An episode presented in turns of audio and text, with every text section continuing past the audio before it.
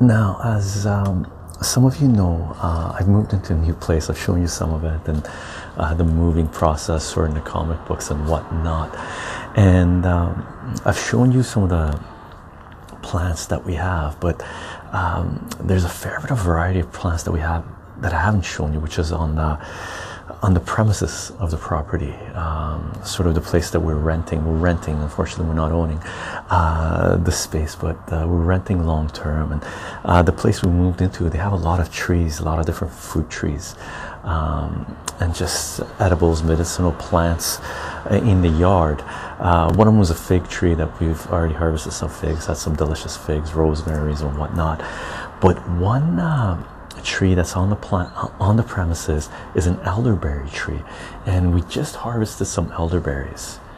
And let me show you this. And this is from the yard, right? So we took this from the yard, and um, what we're gonna do with this is uh, uh, make liqueur. Um, I sort of. Uh, uh, every year during the summertime. You know, there's this little bit of harvest, whatever we end up harvesting from the neighborhood, or we buy, or uh, we grow.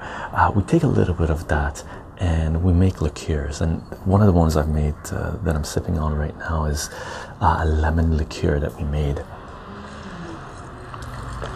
Which is absolutely amazing, and this thing, uh, the liqueur for this is, I've had it for about 10 years. I cut up a whole bunch of lemons, organic lemons, at one time where I bought them, and uh, ended up uh, uh, doing um, just buying some vodka. And I usually make my liqueurs with vodka, vodka and sugar, and putting it all into a jar and putting the vodka on top. And you just let it.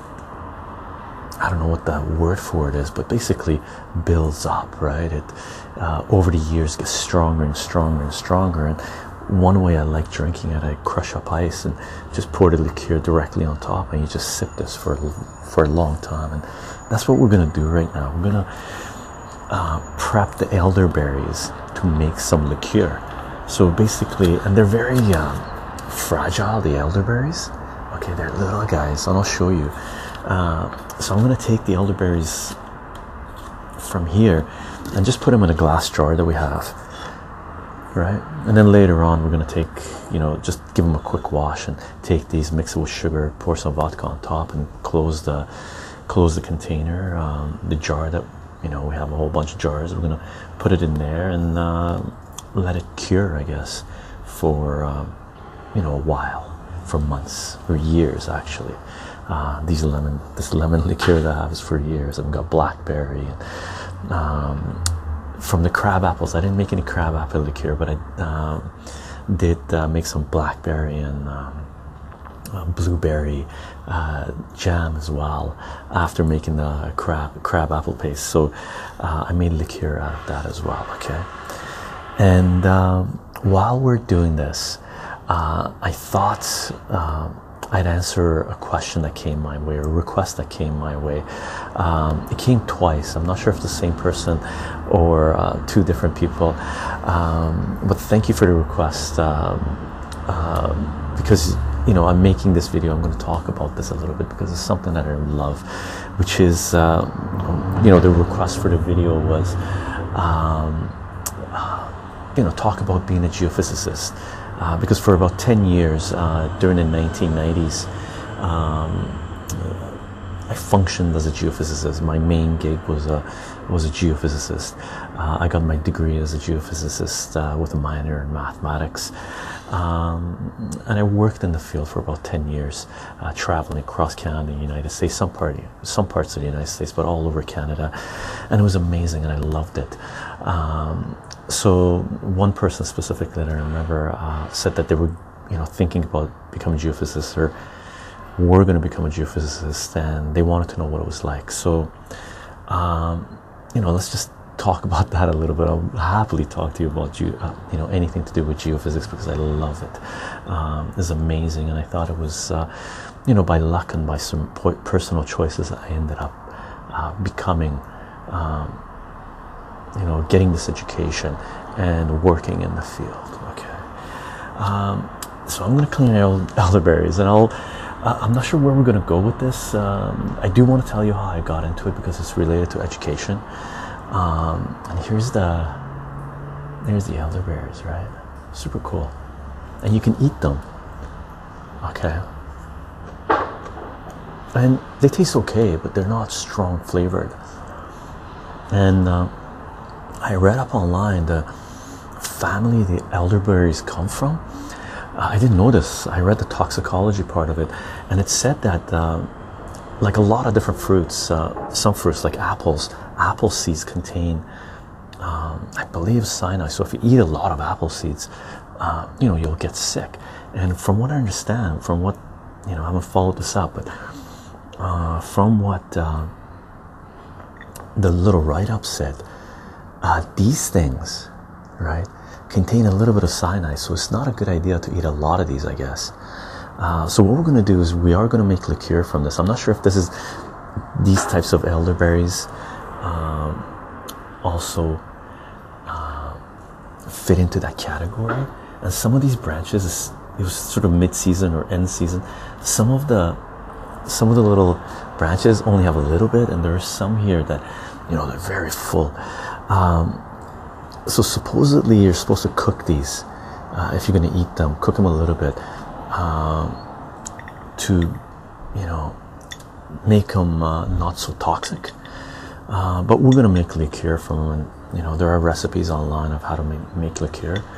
And what we're going to do is um, basically uh, take vodka and take sugar and put it, put these things in a jar wash them put them in a jar and put the sugar on top and pour the vodka over top of that and let it sit there right? So let me you know let me uh, tell you how I got into geophysics okay? I'll take a look at these things. This is beautiful.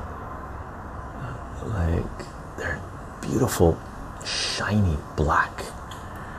Um, so while we're doing this let me tell you how I got it into studying geophysics. And it was just by luck. I just happened to take a course in high school uh, where the teacher was amazing. And it's basically the reason I got into doing geophysics was because of this teacher. And a few years after that, um, after doing geophysics 10, 12 years after that, uh, I ran into the teacher and I told him uh, uh that he inspired me to take get into geophysics and I thanked him for it um, and it was a pretty cool, cool moment actually being able to thank someone who guided you in a certain direction that paid off, right? Uh, but basically, I was taking uh, an earth science course, earth science 11 at high school. Um, and as far as I'm concerned, earth science uh, should be a mandatory course in high school. It teaches us about, uh, you know, the home that we live in, right? Planet Earth uh, and I learned a lot and I used a lot of that stuff uh, in the real world, like weather patterns and learning about the geography of the earth, where I was, and what I could expect. There was a lot to it, right? So it was a fantastic course, and uh, the teacher was teaching. Uh, you know, the follow up to earth science was geology, uh, geology in grade 12. So, because I liked the teacher, um, I took the geology course as well. And um, you know, I was into sciences, so um, I was already full load sciences with chemistry, mathematics, and physics, uh, 12. Um, but I ended up taking geology as well because uh, because of this teacher.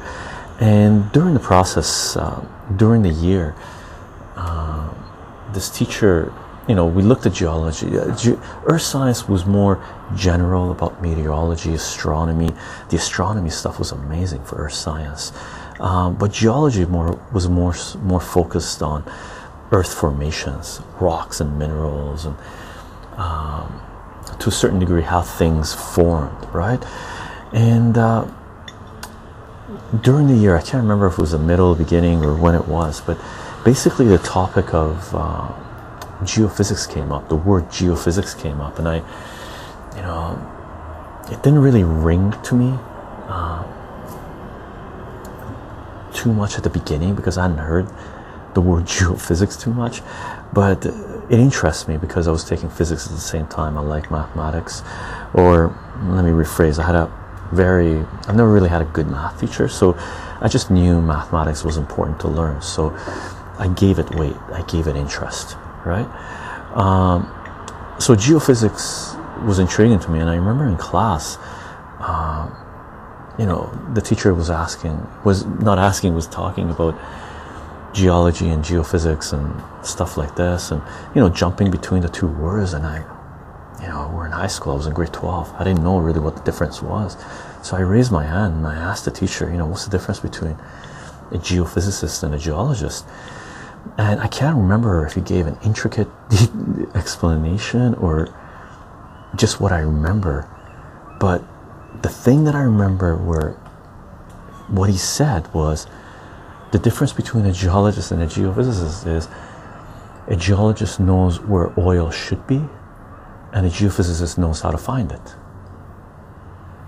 That's what stuck with me. I don't know if he talked about it in for five minutes, ten minutes, half an hour, or he just said that and that was it. But that's what I remem- remember. That's what I retain. And for me, it was more important to be able to do something than to know how to do something. So early on, I lucked out and decided to pursue geophysics. So when I went to university, first year university, I signed up um, for the geophysics program. Okay, now I signed up for the geophysics program at a university um, where the geophysics was uh, very theoretical. Uh, so I remember, you know, it was a combined. When you signed up for the geophysics program, was a combined course. You um, I believe the first semester you took geology, and the second semester you took geophysics, or vice versa. Um, but I did the geophysics, uh, the geology part. I remember doing the geology part. It was very similar to geology 12, so it was really easy. Um, because I guess a lot of people hadn't taken geology 12 or didn't have the opportunity to take geology 12. Um, and I remember taking the geophysics course, the geophysics segment, and it was okay. It intrigued me. There was there was a lot to it. Um, there weren't too many people taking the course. Here's another one that's like pretty fuller, right? Nice. Uh, there weren't too many people in the class, so it wasn't one of the big auditoriums where you know you're taking calculus uh, or chemistry or physics first year, where you know you're sitting in a room with two, three hundred people, right? This was maybe like a high school class size, twenty people, twenty-five people, fifteen people.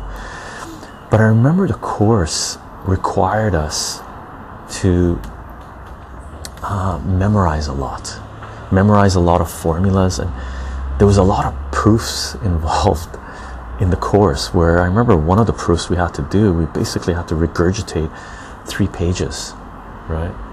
There was three pages of proving a formula that we basically had to memorize because no one really understood what we were doing. It was just monkey see, monkey do, um, and we'll go through the hoops and just it was ridiculous. I I didn't like it. I thought it was useless, and it was useless because I didn't understand what the formulas represented. I understood some of them, but a lot of them they would say, you know, if you ever done proofs of anything, you you know, there's a concept you're trying to prove. You start with one equation on one side and another equation on the other side, and you bring in other equations and uh, you know, left side, right side, and you know you do substitutions eliminations and put things in and combine equations and at the end hopefully you get the left side equal on the right side so you prove that this thing existed. Uh, you know there's a lot of assumptions in the process. So it was uh, it just didn't make sense to me to memorize this thing without knowing what was happening. So after finishing my first year um, university and I wasn't really into it so um, I didn't do well in the in the calculus. I failed first year calculus. Right, I wasn't. I barely went to class, and I thought I could cram, and I couldn't cram. Uh, I failed first year English, but I did really well in what I what I liked in the geology and geophysics. Uh, right, I got you know A's in the geo geology, and I believe A in the geophysics. Right. So after the first year, I sort of took a break. Uh, I took some other courses just to see what you know business and arts was like and I worked a little bit and made a little bit of money and traveled a little bit and then I went into geophysics again at a different university uh, not through the physics department but through the earth science department because earth science was the course really that I thought was one of the most important courses I took in high school. So I took geophysics from the earth science department and we ended up doing a lot of geology, but there was a lot of geophysics involved as well. Uh, some mathematics, some uh, some physics, right? Not a lot. It was a very hands-on program. Um, the first place I took, uh, just you know, I know the questions are going to be coming, so might as well preemptively answer these. Um, the first year I went to uh, university, I went to UBC. That's where I took it for a year and then took a year off. So at UBC, uh, back in the late 1980s, it was very, you know, through the physics department, it was very theoretical.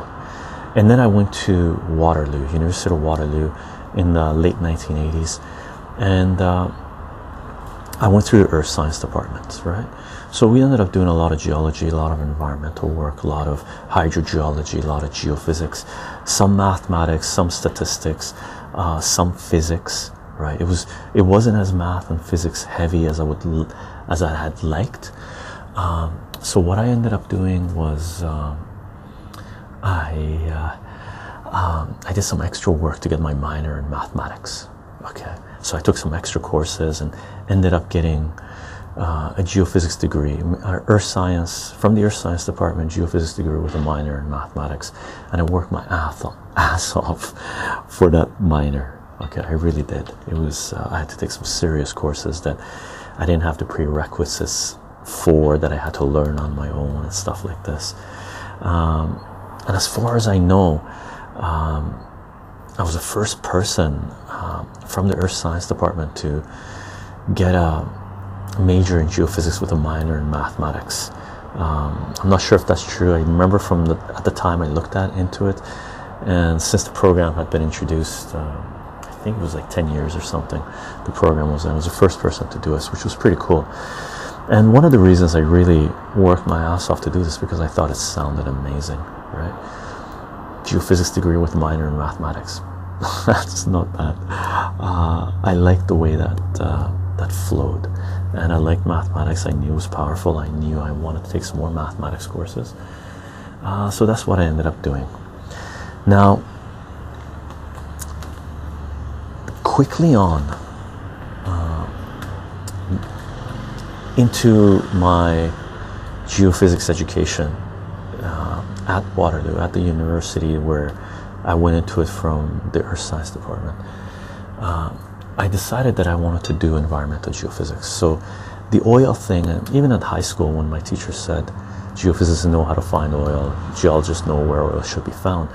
Um, I wasn't really interested in oil. Oil didn't really pique my interest. I just thought that was cool to be able to know how to do something. Um, in university, I quickly decided that I wanted to get into environmental geophysics. So I really focused on the environmental part of it, hydrogeology, um, and environmental geophysics. Um, back in the late 1980s, early 1990s, um, it was fairly small. There wasn't too many people in it, um, and I was lucky enough. I was in a co-op program. Uh, I was lucky enough for my second work term. Uh, I ended up working for an environmental geophysics company, and I learned a lot there. Uh, just learned more in a semester of working that I did regarding environmental geophysics in a couple of years of studying. Right, uh, so I learned a lot and um, right away I decided I wanted to go into that field. Right? Like, look at this. This is how much we got so far.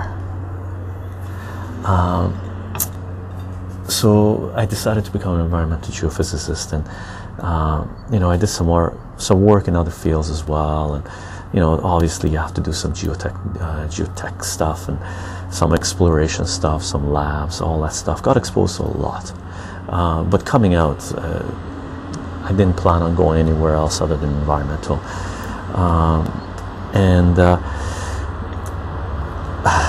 the way I ended up getting my um, first gig, major gig, out of university, um, that basically is the company I worked for for the next 10 years, nine, 10 years, doing environmental geophysics. Um, the way I ended up getting that job was through um, running into someone, uh, one of my mentors, uh, Mark. If by chance you see this, thank you. Um, you taught me a lot. Um, so, um, let me have a drink.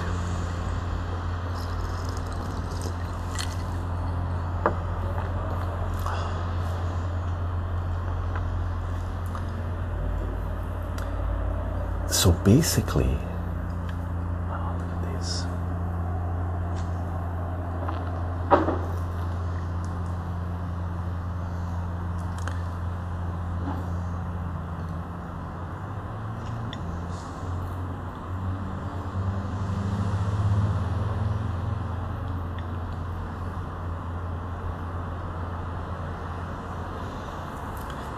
And um, what basically happened was when I finished my last exam of my four or five year degree of pretty heavy heavy program of learning geophysics getting my major in, geophysics and writing multiple math exams and taking multiple math courses to get my minor in mathematics. The last exam I wrote uh, of my university career okay I had a big grin on my face walking out of there uh, because I knew I was done right? Uh, sleeve deprived making my way back to uh, the residence I was staying in. And flying out the next day right? So I'm walking back to my residence and in the parking lot I run into my mentor one of my mentors lifetime mentors really through work through everything really. Ran into him okay that I had work with in uh, in a previous co-op term in a semester right? I had worked with him and I ran into him in a parking lot big grin on my face and uh, he turned to me and said uh, well Chycho for you right? Chycho what are you doing? I said ah I just finished my last exam. I'm heading back to the apartment pack up my things Speedy Gonzalez style and um, I'm flying out tomorrow. And he goes no no no no no. Um, I, I need you. And you know I asked him what he meant. He says look he says you finished what did you get? You get geophysics you know you got your degree I got my degree I'm 100% sure I got my degree. And he said okay give me your resume you're hired. And I was like no you don't understand. I wasn't I just finished the hardcore program. I wasn't into going into um, starting work right away. I needed a break. And I told him this and he said no you don't understand. Just give me your resume and you know you're hired. And I said look I don't even have a resume. And I didn't. I finished my my exam and I just wanted out right? I wanted a break. So I hadn't even made a resume. He said look just he goes just go put something together. Give it to me. You're hired. Whenever you want you can start. Uh, I couldn't turn that down right? So I went uh, I went to my apartment and you know and at the time you know access to computers wasn't as uh, as you know no one had easily easy access to computers the way we do now right? Home computers they were expensive extremely expensive especially for a student right? So you had to get computer accounts at university and stuff like this and a lot of labs were closed. So basically what I ended up doing was uh, going to at the time uh, uh, like a local place uh, in a strip mall at the university where you know they had access to computers and you know software computers of like two 286 386 like really old school pentiums or whatever they were i don't think pentiums were out then um, so i put together a really ridiculous resume with typos in it and i dropped it off for him and I took off. And he tracked me down, uh, and I was in Waterloo. That's where, like, you know, I was going to school, Waterloo, Ontario, south of Toronto, right? So, um, I.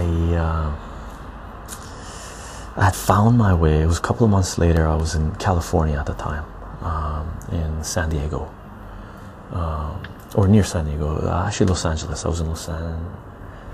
Uh, no, actually, it was in uh, San Francisco. Sorry, I was in San Francisco, um, I believe. Um, it was either San Francisco or LA, and he tracked me down, and um, and I called him back you know, he sent out a message through family, and uh, I called him back and I said, "Hey, what's going on?" And he said, "Where are you?"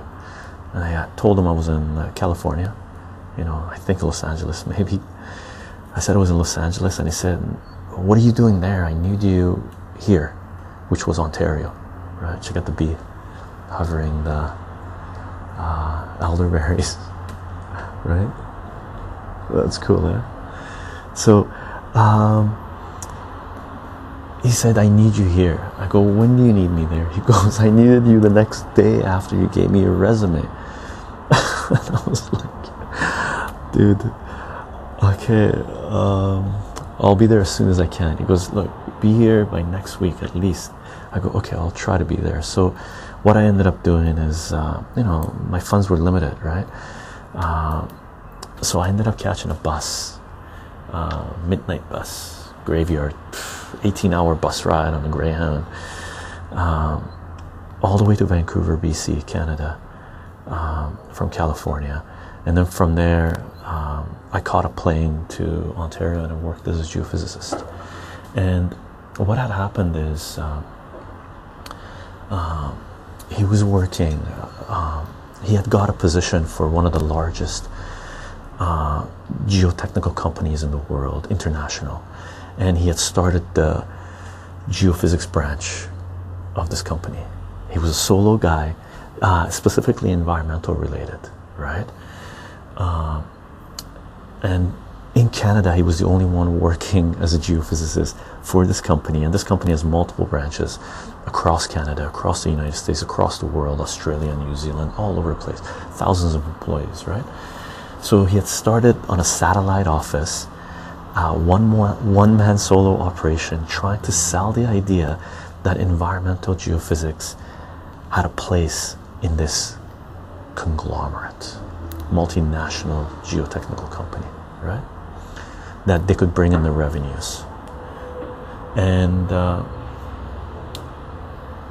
that was what I wanted to get into. It was ideal. It's by luck, by circumstance, and by you know working with him, and he knew what I was capable of, and um, and usually when I take on a project, as maybe if you know, uh, I've learned to really focus on something, on a specific thing, and I work my ass off uh, when I work with him as in during the co-op term where I work with him at a different company. So he trusted me and he had mentored me right? So for four months i learned from him how to be a geophysicist right? So he molded me and he knew what i was capable of. And by luck we ran into each other at the right time for both of us because he had just got into his company trying to sell geophysics. So just to make you know just to make it shown that this is viable uh, option program that this company should offer. And uh, he needed my help right? He needed he needed me to be there to do uh, a lot of the grunt work uh, and so he could you know and he could dump a project on me and you know make sure that I would put my heart and soul into it uh, and he knew what I wanted to get into so I hooked up with him and we started working as um, together. You know, he was he was my boss and he had bosses, uh, but he was really the one I had to answer to, and he was a hard ass. He was a hard ass, and I was cocky and I thought I knew a lot. Uh, uh, because I can honestly tell you, I've geophysics. If you're thinking about going into it, and if you are into it, uh, it's uh, you know, and there's different geophysics. there's different types of geophysicists you can be. Okay, like there's different different areas in geophysics you can go to, just like anything, any any um, branch that has, you know, it's fairly large umbrella that you can approach it in different ways, right? You can be theoretical geophysicist. You can you can work uh, as an astronomer, right? You can go into meteorology. You can go into exploration. You can go into oil resource extraction. You can go into oceanography, right? Or you can go into the environmental aspect of it. And I love the environmental aspect of it. Okay. Uh, I saw a need for it. It was where my heart was. Uh, and it allowed me to do a lot of solo, uh, be my own, you know, smaller and sometimes larger, right? So we started working together, and uh, just to give you an idea of what he expected and how cocky I was, I guess. Um, if you've gone through university, if you've gone through high school, any type of centralized formal education, you'll know that um, in general, the lower level you are, uh, the major, you know, a lot of the courses you take, they're they're not really relevant. Uh, they try to give you a broad point of view of. Uh, look at this one, nice. You know, they try to give you a really broad view of broad education, right? Like high school, graduating from high school, they're just trying to indoctrinate, program people into uh, fitting some kind of mold. Uh, when you get your bachelor's uh, from university, you're sort of, you know, expanding on that and focusing on some kind of field and applying things that, you know, you've learned or you've been trained to do, right? When you go into masters, you're sort of uh, on the cusp of sort of new ideas and uh, doing field work and trying to own something, right? Trying to fully understand something. And when you're getting your PhD, you're basically contributing new ideas, and new ideas happen in the master's level and bachelor's level as well. But that's main, you know, the main focus with PhD. You're introducing a new concept, a new perspective into a certain field, right? So for bachelor's, you know, which I got, is sort of going in there and using what you know, right? And you know, I learned uh, certain things coming out of university uh, and geophysics for um, oh, the wind is picking up hopefully the microphone is not uh, creating a lot of wind noise but um, for geophysics for those of you who don't know um, or for those of you who are in it you can basically break it down into um, sort of a stepwise system. You, uh, especially the environmental aspect of it, but you can also focus this on geotechnical or any other geophysics or any other field, really. Um, uh, basically, in geophysics, what the steps are, you sort of um, work on proposals if you're higher level up in in the system, right? That you can write proposals. So, you know, you write proposals, um, you give presentations uh, you go collect data, you process data, uh, you analyze the data, and you present reports to your clients, right? And I've sort of done. I was been. I've been lucky enough. I was in it long enough to go through all those phases, where I would write proposals for projects, uh, talk to the clients, get the projects, go into the field, collect the data, come back, process the data, analyze the data, present the data, write the reports, and uh, talk to the clients if need be, give presentations or whatnot. Um, so that was very cool going through the whole stream but at the beginning when i started working uh, i wasn't doing that right?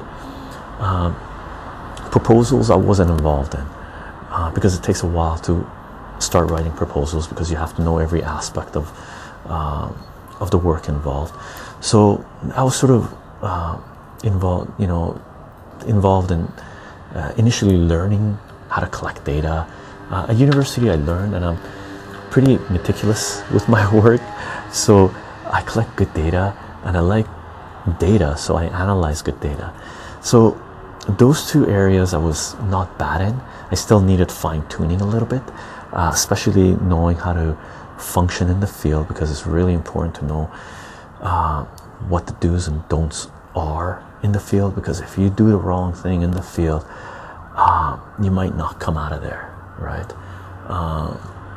like construction sites or the wild, the bush, industries, factories there's a lot of activity in those areas.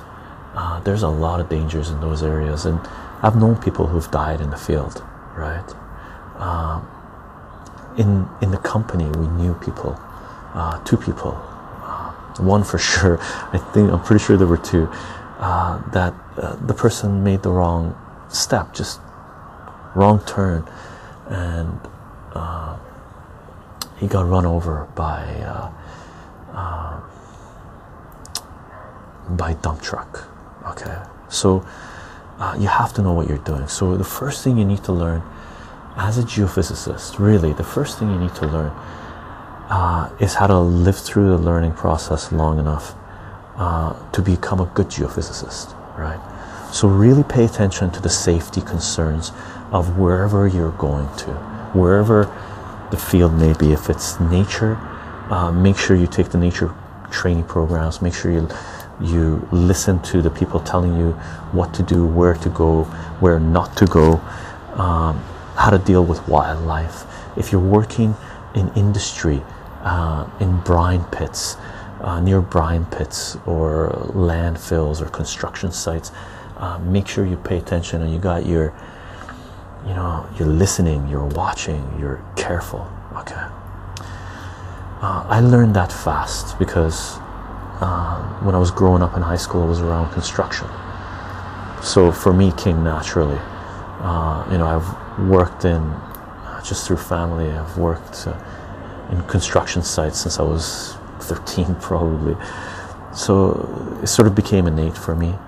Uh, collecting data, I always liked because uh, with geophysics, what you end up doing is you use computers, uh, technology to basically probe into the earth uh, or into space, okay, uh, or the atmosphere, and try to um, figure out what's going on. And that always interested me, right? So I, I, was good with technology and I was good with instruments, so I could collect good data. And I was very patient. You have to be patient to be able to collect good data. Um, so those two areas I learned quickly how to do. I wasn't involved initially in writing reports, so you know, we would go out to a field and he showed me how he, you know, he took me under his wing again, my mentor, and he showed me how to, how he wanted grids laid out, how he wanted data collected, what do's and don'ts were. Um, and within weeks, I was going out on myself and setting stuff up and collecting data and bringing everything back. Uh, and I'll, you know, if you want to know about data, actually, we, we did do one um, one video of uh, how I showed you I collect data with um, when we're setting up the uh, 10 by 10 grid, right?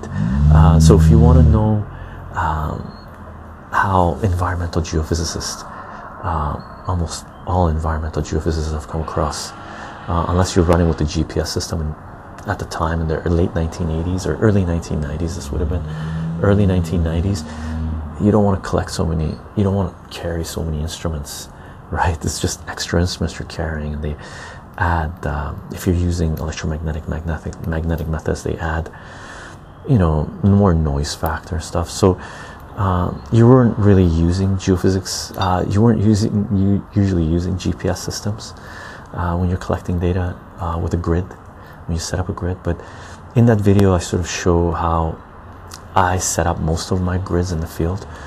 Uh, like 99% of the grids I set up in the field using triangulation, or not triangulation, but Pythagorean theorem, really, right? Um, so basically, um, you know, I would go to the field, collect data, and then bring them back, process data, and uh, using different types of software. Um, and sometimes, uh, right now, the software runs pretty fast. Back then, you had to you know if you're doing kriging uh, you know you're trying to contour data and stuff like this you're running the stuff with batch files uh, over the weekend right you set up your batch files you work on it during the week you set up your uh, batch files for friday and press the enter button and hopefully it runs properly and gives you the output uh, you have the output monday morning sometimes you go in uh, into the office on the weekends make sure the batch file is running well and stuff like this right? Um, so there's a lot of things you need to take care of okay?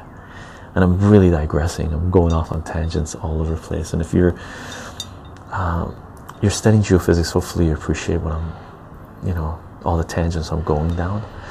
Um, but one of the places that really really uh, i got schooled in uh, that i needed reprogramming and education and uh, was writing reports.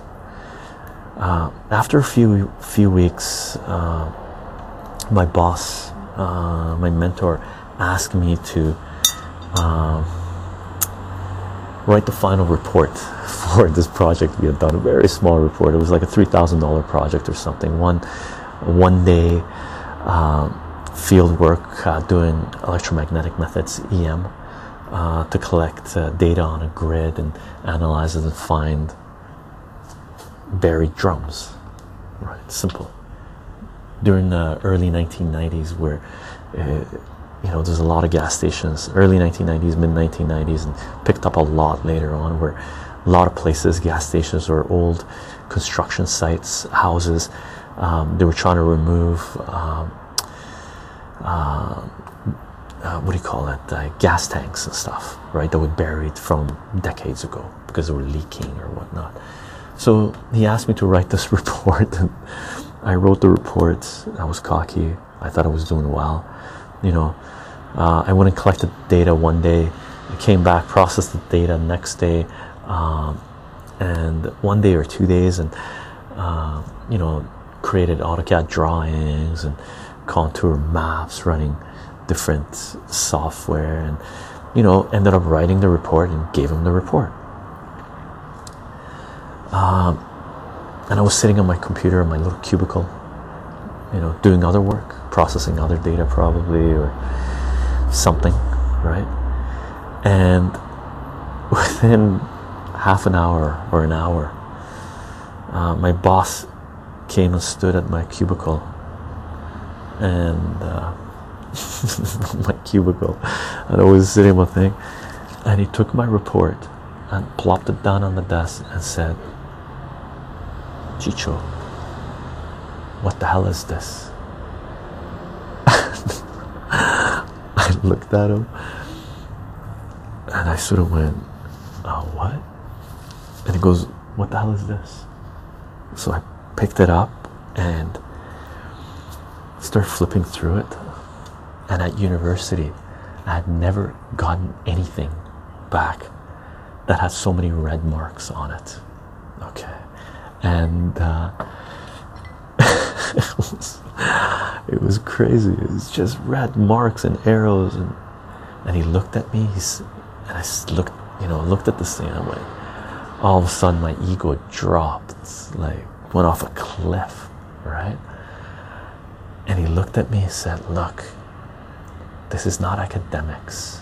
You're not here trying to use fancy words and stuff to say something that could be said in three words. You're not going to write a paragraph to say this, whatever it is you're trying to say, or a whole page where you can say it in a single sentence, right?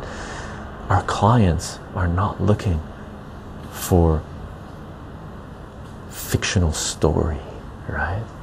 They're not looking for fluffy words. They're looking to find out what's going on with their investments. Right?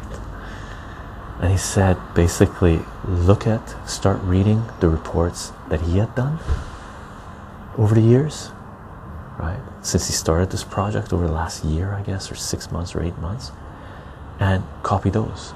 Use a lot of cut and paste and put in the appropriate information and you know write the few paragraphs that need to be written and condense it. Basically get rid of like 80% of what I had written right? So that was one aspect of working as a geophysicist that I learned quickly, which is if you're working as a geophysicist, you're not there to write essays, you're there to take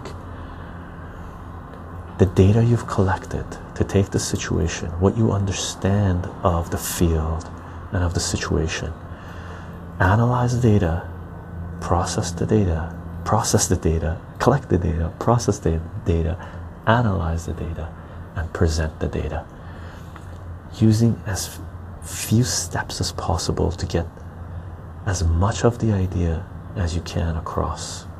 Okay, and that was sort of the beginning of my experience as a geophysicist, and I did this for a number of years. Uh, and I did, uh, you know, I remember uh, when, uh, you know, I got the I got the job, and initially, usually most companies you go to, uh, large companies you go to, uh, you're basically on a three month, three month probation period. So after my three month probation period, where you know I was fitting in, I was liking what I was doing, my bosses and my boss and my other bosses office manager and stuff like this people that ended up working with they liked me. I fit into the group atmosphere. And this this was a satellite um, office that this multinational conglomerate uh, had so um, you know it was a small office and i was really lucky starting off there because I learned a lot from everyone I work with. And uh, basically, after the three months probation period, they came up to me and said, "Okay, um, you know, I could order my own business cards because up to that point I was using generic business cards, geophysicist, and my name wasn't on there. I was handing them my boss's card, right? Getting them, you know, getting those people to contact us through my boss because he was the filter.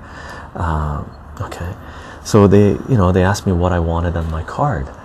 And you know i gave them my name obviously. And as the title i wanted environmental geophysicist. And i remember the first time i said this um, environmental geophysicist my my boss my mentor turned to me and said listen that's really restricts you right um, if you say geophysics you can do anything right people understand that you're a geophysicist uh, you know, you could do oil, you could do exploration, resource, uh, you could do anything you want to do. Environmental geophysicist, you're mainly going to be focused as an environmental geophysicist. And I told them that's exactly what I want. And as far as I know, right, I don't, I don't know this is 100% true or not, uh, but I didn't know anyone else uh, that I come across, any other geophysicists that I come across, and it's a pretty closed community. There weren't, you know, there weren't too many geophysicists at the time uh, when I was doing this. Th there's a fair bit, I guess, if you can look at it as such a niche market. Um, but overall, as you know, compared to civil engineers, electrical engineers, um, you know, mathematicians, if you compare it, there, there's very few people that, uh, numbers wise, that go, you know, have geophysics as their title, geophysicists as their, as their title, and I never come, came across anyone with this. Um, but I was the only one that I know of at the time that had environmental geophysicist written on their business cards, which I thought was awesome. I liked it. I loved it actually. Okay. So I started working as an environmental geophysicist and doing that. Um, I specialized in electromagnetic and magnetic methods. Uh, my bachelor's thesis was um, the title was using Euler's uh, equations, Euler deconvolution, to pinpoint the depth of magnetic anomalies in the ground. Okay, um, specifically um, environmental barrels, pipes, uh, buried metal, because it was a test site that we had at the university where um, I was able to go on there and collect uh, EM and mag data uh, over dense, dense grid. It was a small grid. It was, I can't remember how you know how big it was. Maybe 100 by 50 or 200 by 100 grid, where they had buried pipes and barrels and uh, metallic object, metallic sheets and stuff like this. And uh, because that's a lot, you know, in environmental geophysics, one of the things we end up doing is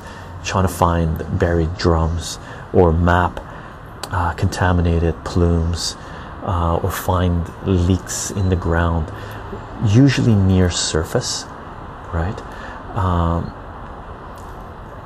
for environmental, you go maybe with radar and seismics. I've gone a lot deeper. You know, you go into the tens. Um, I can't remember how deep I went. Uh, it was less than 100 meters. Um, you know, we did some seismic work where we're trying to more geotechnical involved. We're we're trying to do geophysics um, for building brine ponds. Um, you know, some of the work I did was geotechnical, right? Um, uh, the dams around lakes that they were building, um,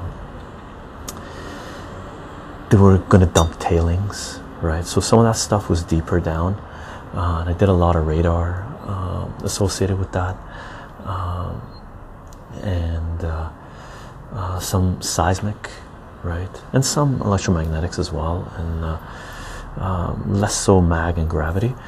But basically, my bachelor's thesis was uh, collecting data on a very dense grid.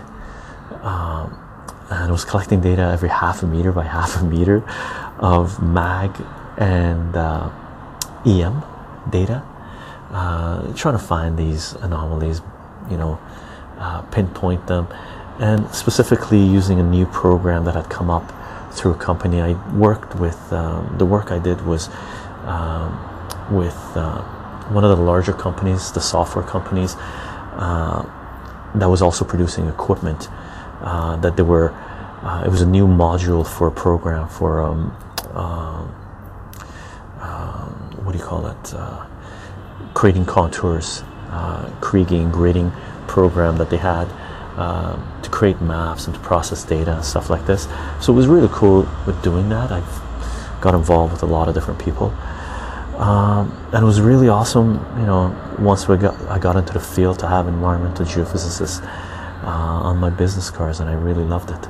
Um, and I ended up doing a lot of environmental geophysics uh, traveling all over the place a lot of places by myself um, into the bush into the field uh, working from all temperatures from uh,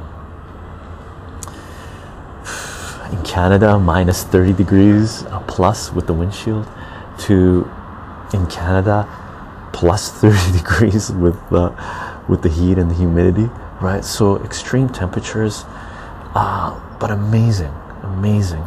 Gives you a lot of time as a geophysicist uh, if you're doing this type of work to really meditate to think um, because it's a lot of it is mere very uh, once you start doing it it it's I guess is the word the methodical. You really think about what you're going to do uh, you lay down the grid and it's very um, routine really. You just have to make sure you're doing the mathematics properly and uh, it's pretty straightforward. And once you set up the grids uh, you know you collect your data. And collecting data is you know not the most exciting thing to do especially when it comes to EM and mag methods but you get to put on a lot of miles. I walked a lot. And is very routine where you take a few steps you collect data take a few steps you collect data or one or two steps you collect data press a button uh, look at your data and once you start doing that it sort of becomes hypnotic right? And you let your mind wander and you think about different things maybe music art politics economics and you have the opportunity to grow as a human being. That's the way I looked at it and that's the way I treated it. Um, and it was amazing I liked it and it kept me in shape and that's one thing you need to be as a geophysicist if you're going to the field. Uh, one of the safety factors and one of the health factors you have to be in shape. Uh, you're going to be working with a lot of equipment uh, uh some heavy where uh, like this some heavy right uh, that you have to lug around. Um, and it's amazing experience. Keeps you in shape. Um, and it was a lot of fun. I saw a lot. One of my uh, one of my most amazing experiences um, occurred in uh, Labrador, Newfoundland, uh, um, near Nain, uh, and it's northern Canada, and it's uh, it's amazing, crazy terrain, crazy terrain. You, you know, I'm in. I live. I grew up in the west coast of British Columbia, and it's a rainforest, and you get gigantic trees here, like really huge trees, right? I've seen the redwood forest in in California, and uh, I'm used to old trees being very, very large, very, very big. Um, but in um, in Labrador, right? When I went to, you would see trees that were as high as you were, like six feet tall, that were like 300 years old, because the growing season was so short that this is all they grew. So their their rings around these trees were really, really thin, and they were extremely old and very sparse. They didn't look lush, right?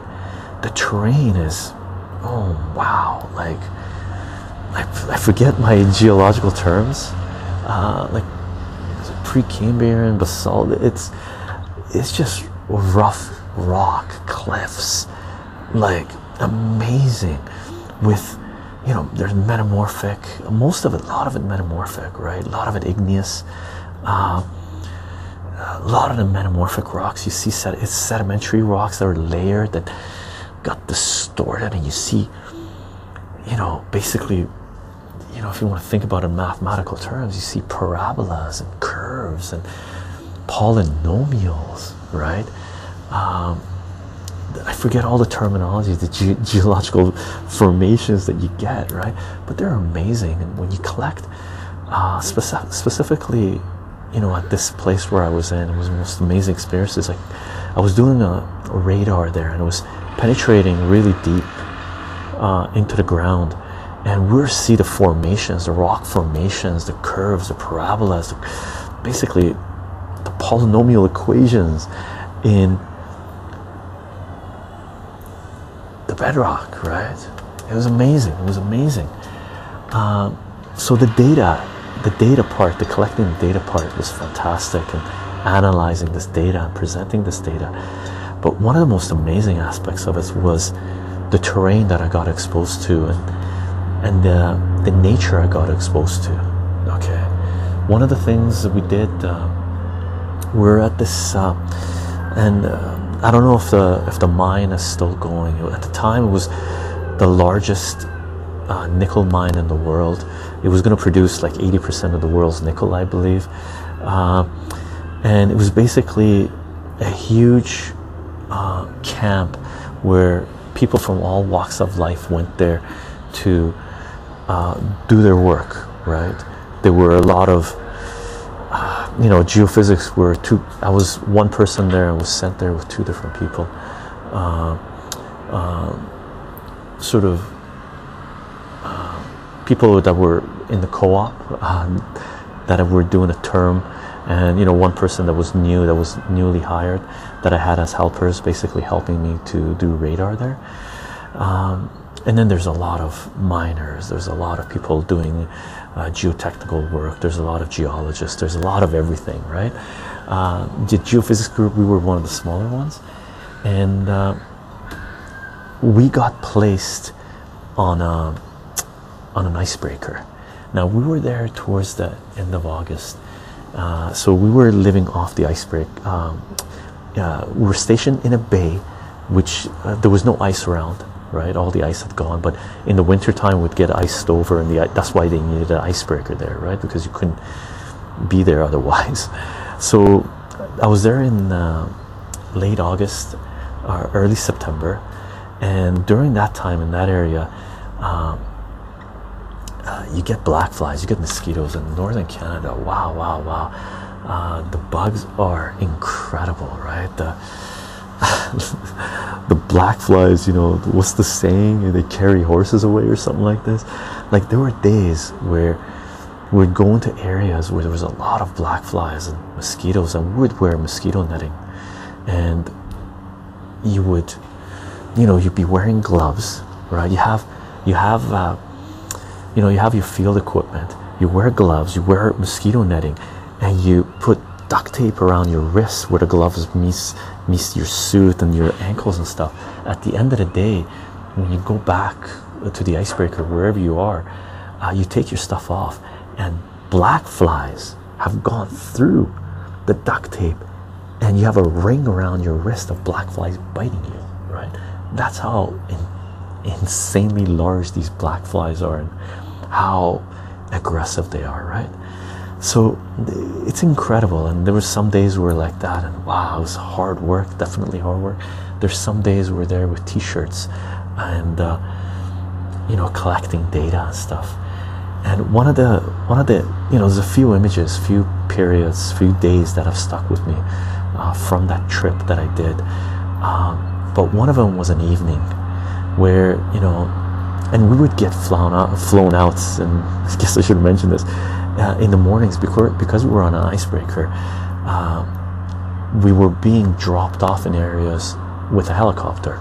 So you know in the evening you have meetings with the different group leaders and because you know I was the geophysics rep there the I guess the highest level person there collecting the data and stuff like this I would attend these meetings with the different groups different factions that were getting flown off the ship at different times. So everybody would get assigned uh, a time when the helicopter was uh, you know you would have to be on the helicopter and the helicopter would take you and drop you off somewhere and come back and take someone else from another different company to a different location, right? So, you know, we'd get assigned helicopter times, and in the morning, sometimes, you know, we get assigned. Usually, they ask you what time you want to be there, and in the summertime, when you're doing geophysics, you're usually the one of the first ones in and one of the last ones out. You're staying in there as long as you got daylight, right? So we get flown out at like 5 a.m. or something like this.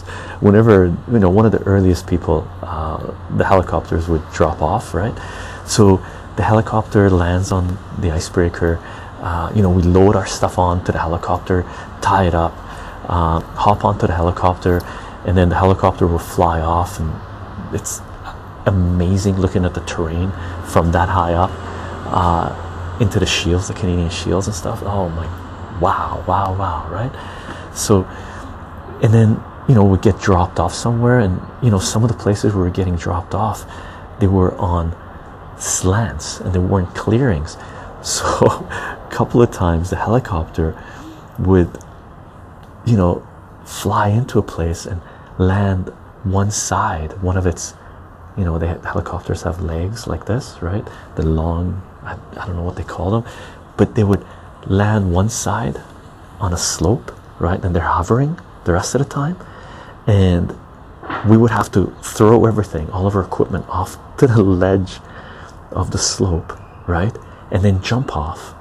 And when we jumped off, they told us this right off the bat. Uh, you know, when you jump off, lay down on the ground, right? And when the helicopter takes off and it's clear, you can stand up again. Because if you're on a slope and the helicopter's hovering, you throw your, your equipment on there, if you stand up when the helicopter's taken off or during its hovering process when it's got sort of a little at least one little ledge on the ground where it's a little bit more stable if the helicopter does you know loses its balance right twist it's going to take off your head. So yeah that's why you have to lay down on the ground right? Um, i'm assuming this has happened before. Uh, it didn't happen with us. Uh, but it was something that we were definitely aware of. And as soon as you know we'd get dropped off we lay down the ground helicopter would clear and you know we go about our business right? And then you come back later in the evening and uh, it's good timing here. We're getting towards the end end of this right? And this is how much we've gotten so far Dalek. So we're gonna make a liqueur out of this nice eh um, so this last little story like greatest, one of my greatest memories of being a geophysicist uh, is coming back from one of these days, one of you know fields collecting radar data for 12, 14 hours, right? Coming back, and at the end of the day, when you come back, when you're doing geophysics, you're transferring your data you're backing up your data. So the people that were helping me out to do this, um, they would eat and go to sleep. They were drained. They were exhausted. I've been doing this for a while, so I was, you know, when I go to the field or when geophysicists uh, go to the field, if, if you're doing this hardcore, you're in there, you're focused, you're doing the job, you're getting out as fast as you can, right? Um, so I would, you know, set the equipment to be processed, and there was a little bit of, or transferred over, right? And there was a little bit of timeline while the computer does its thing, where you have some downtime, right? And when I was doing this, uh, we had heard that there was going to be uh, a full lunar eclipse that night. Okay, so um, it was a dry camp, unfortunately, so I didn't have any liqueurs or cognac or drinks with me.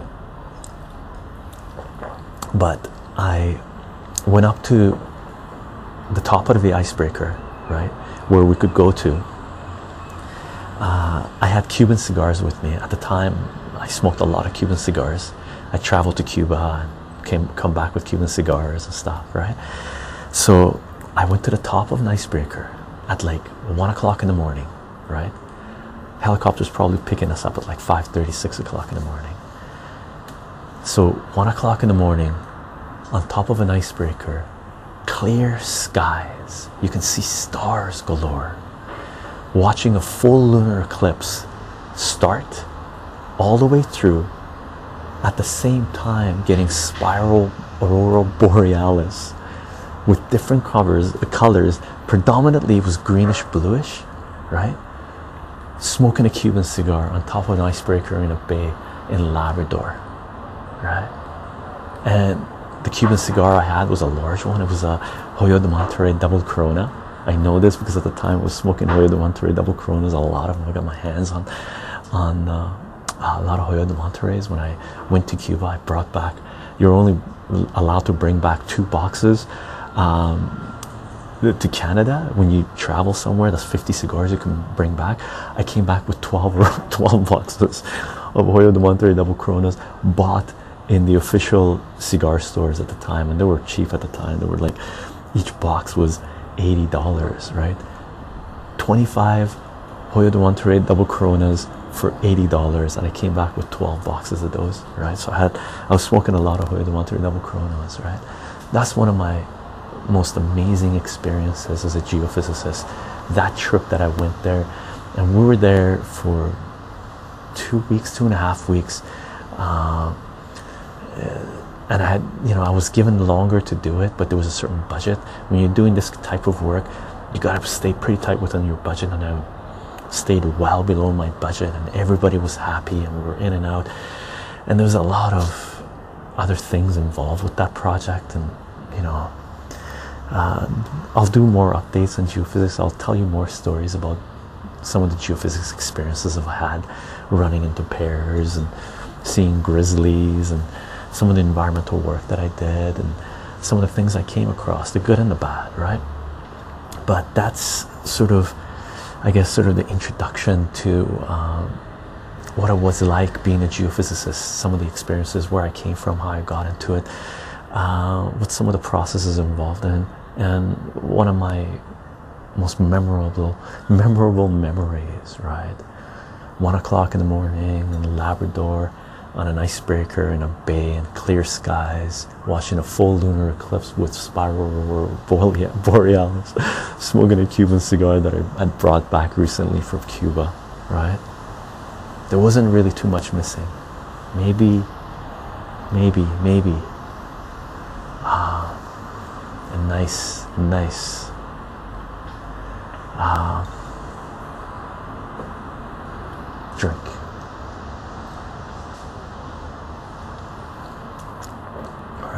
It was amazing. I'll see you guys in the next video. Bye for now.